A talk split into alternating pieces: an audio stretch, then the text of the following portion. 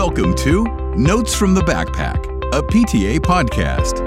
Get the inside scoop on how to help your child become successful in and out of school. As parents, we know that your child can sometimes forget to share the notes from their backpack. That's why we've launched this podcast just for you. Welcome to Notes from the Backpack. I'm Helen Westmoreland, flying solo today while LaWanda spends some much deserved vacation time with her family. You are listening to our new mini series, Teacher Talk. This season, we are giving teachers the mic. We want to know what makes them so passionate about their work in the classroom and learn their thoughts on key education issues. Today, we're talking about the impact of COVID 19 and the hotly contested phrase, learning loss. What are teachers seeing behind the scenes to help us parents understand what we can do to help our kids catch up or keep up? So I am excited to introduce to you today Miss Angela Burley. Angela Burley teaches sixth grade world cultures at Sarah Zumwalt Middle in Dallas, Texas, where she's also the sixth grade department chair and social studies lead. Angela is also a distinguished teacher in the Dallas Independent School District, a state of Texas master teacher, and a 2021 22 Teach Plus Texas Policy Fellow. Welcome to the show, Angela. Hi, thank you so much for having me. I'm excited. we are so excited to have you here today. So, we like to start off with our guest just learning a little bit about your background. So, I am curious, Miss Burley, what made you want to go into the classroom and become a teacher? It's so funny because I have a twin sister, and then we have a little sister who's 11 years younger than us. So we were her mothers. Oh. We bathed her. I mean, you know, my mom wanted to teach us responsibility. Of course. So, so growing up, I'm not a kid type person. People have babies mm. and they bring them into the room and, oh, let me hold the baby. I'm not that type of person. I never really have been. So I really wasn't interested in being around kids. It was not my desire. I went to school oh, for that's so funny yeah. at all. I didn't even yeah. think I liked kids. I really did not think I liked kids. So I married a youth minister. My first husband was a youth minister, mm. and he dealt with the youth, teenagers, thought that was great. They needed a Sunday school teacher, and I became a kindergarten Sunday school teacher. Wow. And I was in retail management. And I'm telling you, I spent more time preparing those kindergarten lessons for my Sunday school class than I spent on anything. And I loved it. I loved the interaction with the kids. I loved seeing their eyes light up. And I decided to become alternatively certified. And that's exactly how I became a Sunday school teacher, fell in love. And that was in 2000. It is 2022. Wow. I've been teaching ever since. wow. That's incredible. What a story. So, in those 22 years, you've probably seen a lot the same and also a lot change. I'm curious, particularly honing in on the past couple of years yes. from your perspective as an educator. What have you seen behind the scenes going on with learning? How would you characterize some of the successes and challenges of the past couple of years? Well, over 20 years, I'll start with the successes. We always say we should sandwich. So we start with the good, uh-huh. in a little uh-huh. bad, and then we. So I'll start with some of the successes. I love the technologies that are available. I started with the overhead projector and the Ditto machine, the purple machine that you used to, yes, and the yes, overhead yes. projector. No computers. I mean, we had computers, but we didn't use them the way we use them now. No learning mm-hmm. management systems, no computers in the classroom at all. And if we did, it was to play, what was it, Carmen Sandiego? I think. Oh, I remember that. with the compact or, disc. or Oregon Trail. Oregon Trail. I yeah, remember yeah. that. So I love the fact that we move forward as far as technology is concerned. I love the movement towards equity and inclusion and cultural mm-hmm. diversity because I can tell you growing up in North Texas. I said, I have a twin sister, and I was on a military base, as a matter of fact. Mm. And my parents, every year, how many black kids are in your room? how many oh, black wow. students are in your room? They asked and you. My parents yeah. would always ask because number one, they would never put my sister and I in the same room. So I'd always be one or two. I didn't have a really good experience growing up through the education system. I can name probably five teachers that I model myself after, but I could probably mm. name 15 that I wouldn't. And as far as seeing teacher of color that looks like me, in all of my 12, well, actually 13 years because I did kindergarten, I think I had three So Mm. I love the diversity. I love the focus on cultural relevance and inclusion. I love that. But some of the problems, I have to say, is testing and this Mm. machine of standards and accountability.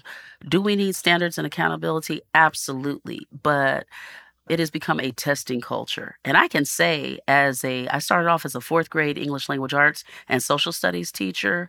We focused on Oh. it, but I could teach. Now it's to the point where you can't teach. If you're teaching in a low performing campus where I am, everything is about that test. Mm. So I would say that's probably the problems Mhm. With Let's pick up on that because I think now we're all seeing headlines about kids are so far behind and what are we going to do to catch them up and the gaps are greater. Yeah. Honing in on that test piece for a minute, understanding the challenges of it. When we hear learning loss, like what does that mean to you in terms of what you see in your classroom every day? I do think there is a lot of learning loss. I experienced it this year being a sixth grade teacher. The students who came to me this year were really technically third graders or like first Mhm. semester fourth graders because they had not been in a classroom for like a year and a half. So there was a lot of learning loss because there's a lot of learning that takes place between the grades third grade and by the time they get into middle school. So we had students who didn't have basic skills, like who don't know how to look things up in a dictionary. Because if you're learning Mm. online, you just Google it. But when they come back into the classroom, we do some glossary work or we teach them how to use their context clues. And this is just one thing that I can point out that I was surprised. I had the students, you don't know where that is? Okay, look in the index to find where it is in the textbook. They did not know what I was talking about.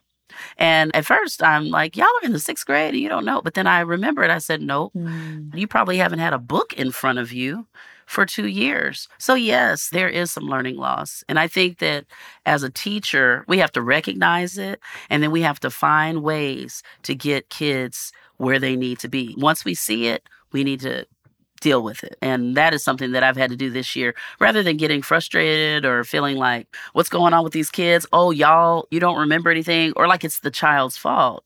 It's not. They've missed a lot of opportunities this Mhm. last couple of years. Yeah. So, given what you're seeing, you started to answer this a little bit before, but how do you address some of those gaps in your classroom? Is it totally different than before and you're needing a whole lot of new supports and skill sets? Or are you sort of leaning into what you've always known as a teacher? How are you addressing these big gaps you're seeing in your classroom? Well, I would love to have more support. I am advocating What would you for want? In an ideal world, I would love for our students to be able to have like a virtual academy in the Mm. evenings. We have technology now on our campus. We didn't have one to one technology before COVID. We are a low performing, impoverished community. But when COVID 19 came, the district made sure that every classroom was one to one. But now we're one to one, but they don't allow the students to take the technology home. I would love it if Oh. we could provide technology that could be taken home so that we could continue to work on those gaps. And of course, we don't do that by just creating night school because no kid is going to want to come to that. This is something that I wrote about. It's like, yes, we need to use this technology. Yes, we need to have virtual tutoring like after school or in, in non conventional times, but it has to be engaging, it has to be communal. Mhm. As in, we're not just sitting here talking about ABCs and one, two, three. Let's do a culture building. Let's do some relationship building, a little SEL. I don't like to say SEL because that's the tag word, but good teachers should be and have been providing social emotional learning since the beginning. Mhm. And we definitely need to lean into it more now. And also, the final component, besides engaging lessons in a communal environment, is that we've got to have parental communication and connection. Mhm. And as I said, I teach in a turnaround school. So I understand that my parents work at night. I Mhm. understand that my parents may not be in the position to provide support, or my parents might be grandparents or great grandparents. yeah. But one thing I have learned is that my parents love it when I communicate with them. Many of my parents, I just text them. I send a text. I let them know, hey, this is what's going on. This is their grades. Tutoring is this day. Is it okay if they stay? Sometimes they can stay, sometimes they can't.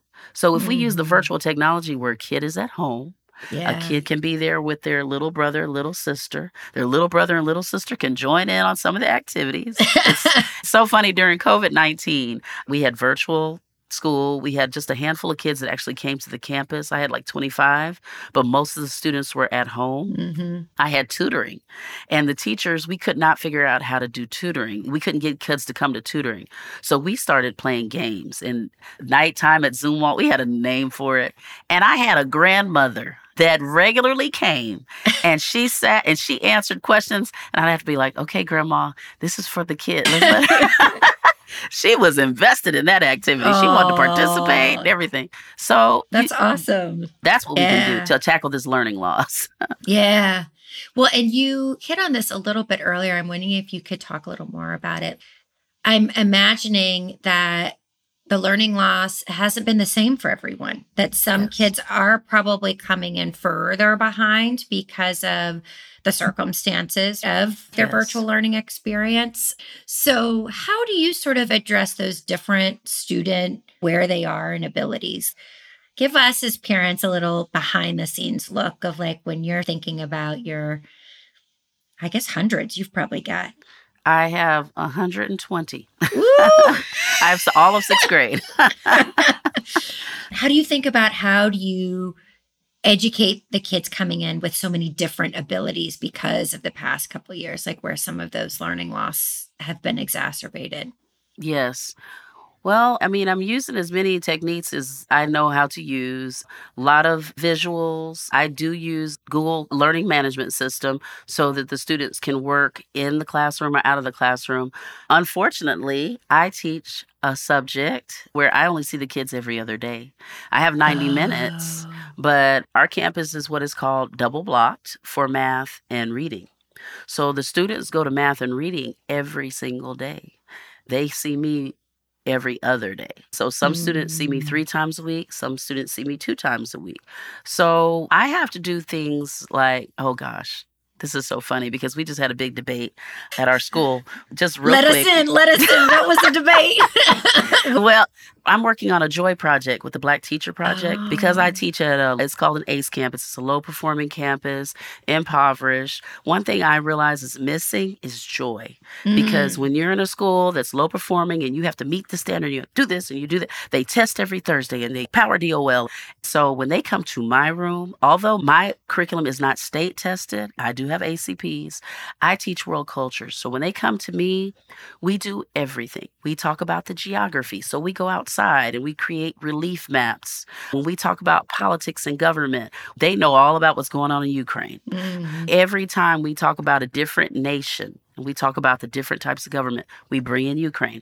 We are in Southeast Asia, so we learn to eat with chopsticks because in East Asia, they have chopsticks because it's more energy efficient. We talked about the history of chopsticks.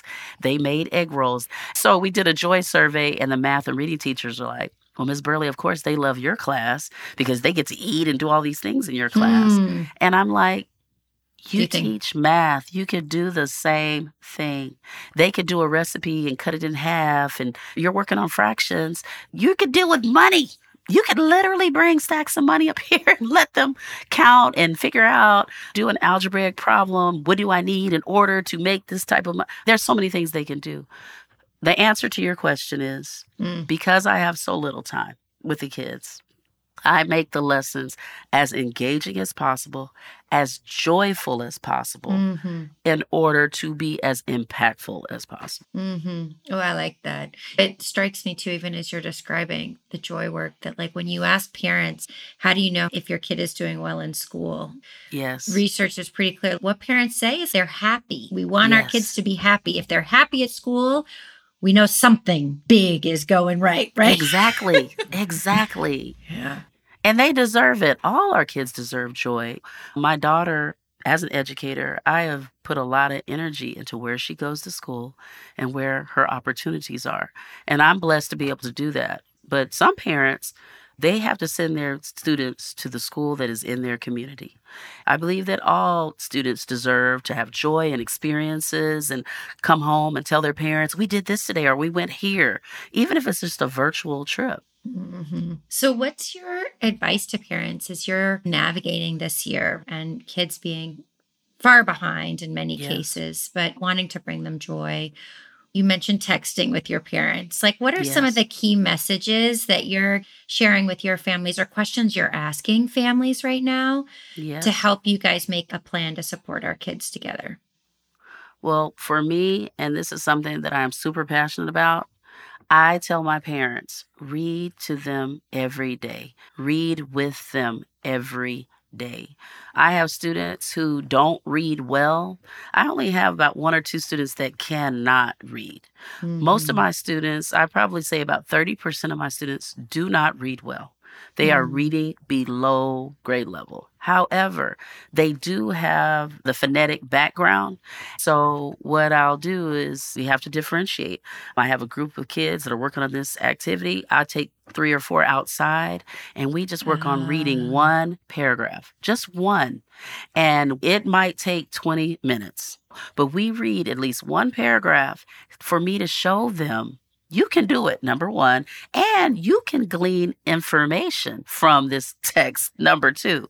It's an exercise I do trying to take students from being dependent learners to independent. So, what I tell my parents is that they need to read anything. Let them mm-hmm. read anything. They need to read 15 minutes a day because they are not going to be able to pass a math test or mm-hmm. a reading test they're not going to be able to pass life's tests because for me, that's what it's about. Yeah. If they don't have good comprehension skills. So, mm. as a social studies teacher, and I am a reading teacher, a social studies teacher is a reading teacher. Yeah. A science teacher is a math teacher. Yeah. Every teacher's a reading teacher, really, to be honest. Yeah. That is really what I would say. I mean, sometimes the gaps are just so big. They mm. really are so big. That is where you get your biggest bang for your buck. Mm-hmm. So, that's very good advice. I'm like thinking of myself. I got a little one. Mine is almost four at home. But we read every night. We read yes. together. I do think as parents, we hear those messages. So thank you for continuing yeah, to send them. great. You mentioned a couple things earlier I want to pick up on because you're talking about what you're doing in the classroom to scaffold, to support our kids, what parents can do at home. You're also a Teach Plus policy fellow. And what we like mm-hmm. to do mm-hmm. is also give parents some advocacy tips. Like, what are some things they should be curious about or asking about right now? What are some of the things you're learning about from a policy perspective and that you're seeing play out directly in your classroom that you want our listeners to know a little more about? Well, thank you. There's a number of things, but one I would really push parents to ask about what is their district doing with the ESSER funds. E S S E R, the ESSER yes, funds. Yes, ESSER funds. Everybody um, in your it, school district will know what that is, even if you don't. Exactly. Yeah. Just say ESSER funds, and they'll be like, "Oh, this parent knows something." it's COVID relief. It's money that has been given to the district to provide high impact tutoring. And high impact tutoring is like not just two words put together. It means something. Like there are some criteria that go with high impact tutoring. I know in the state of Texas, on the Texas Education Agency website, it defines what high impact tutoring is. Mm. Schools have received these funds for the last two years. And how is your district, how are they using the funds? Mm-hmm. I know that in my district, they are receiving the funds. I don't believe it's being used successfully. Mm-hmm. As a Teach Plus fellow, I did a little survey. As a fellow, I have access to teachers across the state of Texas and 15 school districts. I asked teachers, is there a tutoring plan for students who have been absent due to COVID? And is it being faithfully implemented? Mm-hmm. Out of mm. 15 schools, only one Oh, One wow. school, shout out to Weslaco ISD near the border. Those people, they have it set up. Mm. They have a teacher designated on the campus to tutor directly with kids who are on quarantine or who have been in quarantine to work to catch them up. Well, I wrote an article about absenteeism and I talked about this student of mine and I called him Brian. That's not his name, but I called him Brian. Love yeah. him to death. He's one of my developmental readers. Lots of energy, but I mean, gives the greatest hugs. I love that little boy. Aw. And the new year came. I'm like, I have not seen Brian. I haven't seen, where's Brian? The Mm. middle of January, I think it was like the 17th, 18th. It was after Martin Luther King holiday. He finally shows up for the first time in 2022. Brian, where have you been? Oh, I had COVID, and then my sister had, so I had to stay with them, and I had to. Oh. And he's just behind. He's Mm. missed like three weeks worth of work. So we're not doing anything, not on my campus. And of the Dallas ISD teachers that completed the survey, not on their campus. And I'm talking about Houston ISD, Fort Worth ISD. These are big cities big, in big Texas. city, yeah. yeah. if you're not from Texas, of the cross section of teachers, nobody has a plan. So there is money, but we're not using. it. It sounds like part of it is just that there should be a plan for if there are disruptions in learning, right? Like we are living in a world now where you might have to quarantine for a couple weeks. The school might Absolutely. randomly be closed for a couple of weeks. How does learning continue despite that disruption? That's a question parents should be asking too. Mhm. Absolutely. Mhm. And I know that there are organizations, and I know that the district was working, according to the Dallas Morning News, was working to hire tutors to come in and be a part of this funding. And I know on my campus, teachers are being offered $50 an hour to stay, but we would have to stay to like almost 6:30. Mm. So a lot of teachers don't take advantage of that because now that the sun is out, it would be dark by five. It's a long day for teachers Exactly. and so kids. Yeah. I'm like, why don't we use those funds for technology? Mm. I can go home and cook dinner and then meet my kids at 6:30 to 7:30 and we have a little community and they're at home, I'm at home. We have the technology for that now. Yeah. But there was a study that I read because a lot of people say and it's true that online learning is not an Mhm. effective way a replacement, right? It is is not. yeah. Yeah. absolutely not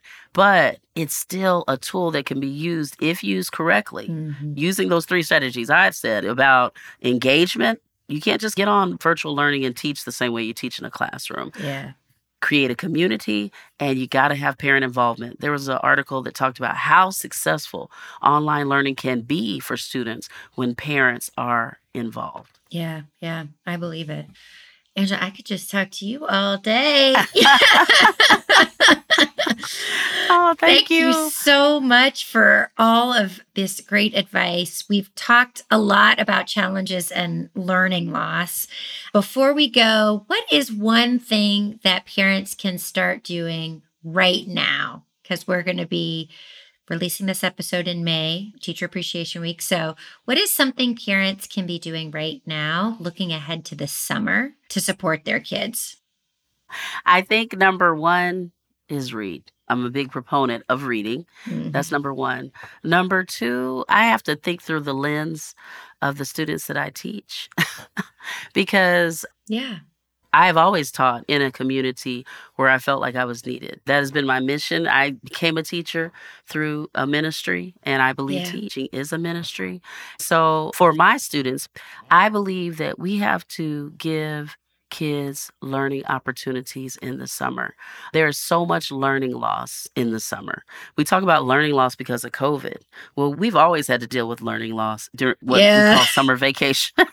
Uh-huh. Now, some uh-huh. kids are blessed to have opportunities where they go on vacations in the summer. They go out of the country they during go the to summer. camps. They Camps, go, yeah. enrichment. But if you're in a predicament where you don't have that, I would say talk to your teachers. Is this another to your- fund question? Like you should have summer programming? Oh, absolutely. And I know that there's summer program and summer funding for that. So that's why parents who don't know, please talk with your campus. Please talk with the counselors or talk with a good teacher because they can direct you to where your child doesn't have to lose learning.